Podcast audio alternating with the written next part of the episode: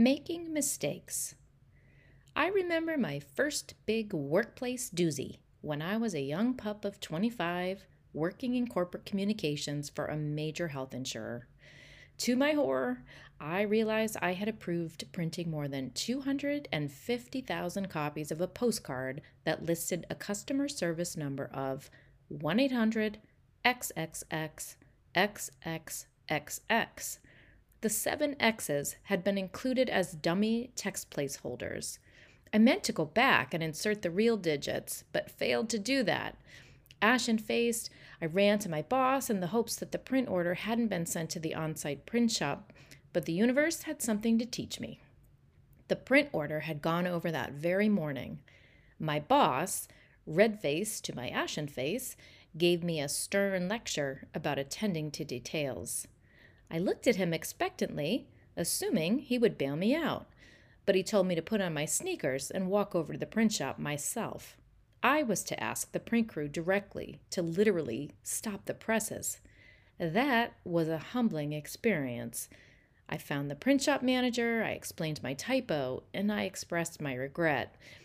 In the end, I cost the company some money and also gained a valuable lesson in making mistakes, owning them, and trying to fix them. According to Frank Wilczek, if you don't make mistakes, you're not working on hard enough problems.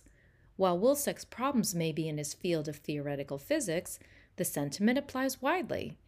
As higher ed leaders, we are going to make some mistakes, and they can be ugly and embarrassing and visible. Those visible mistakes can surely be hard for those of us who are attracted to higher ed because we get to be experts.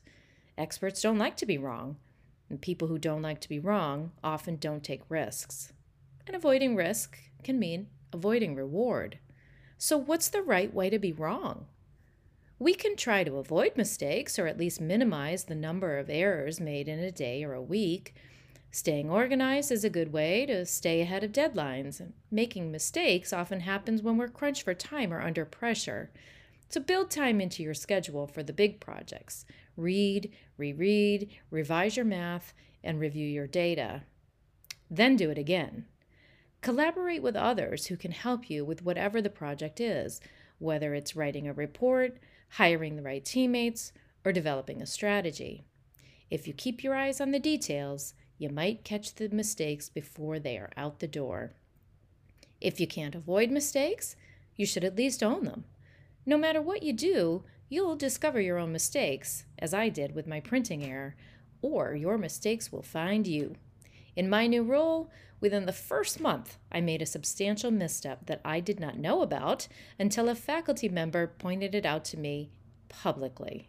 That was uncomfortable and not what I wanted for myself in the first semester in my new role. I listened to the information about my gaffe, I checked my facts, and confirmed that I had worded an email so unclearly that I conveyed exactly the opposite of what I should have said.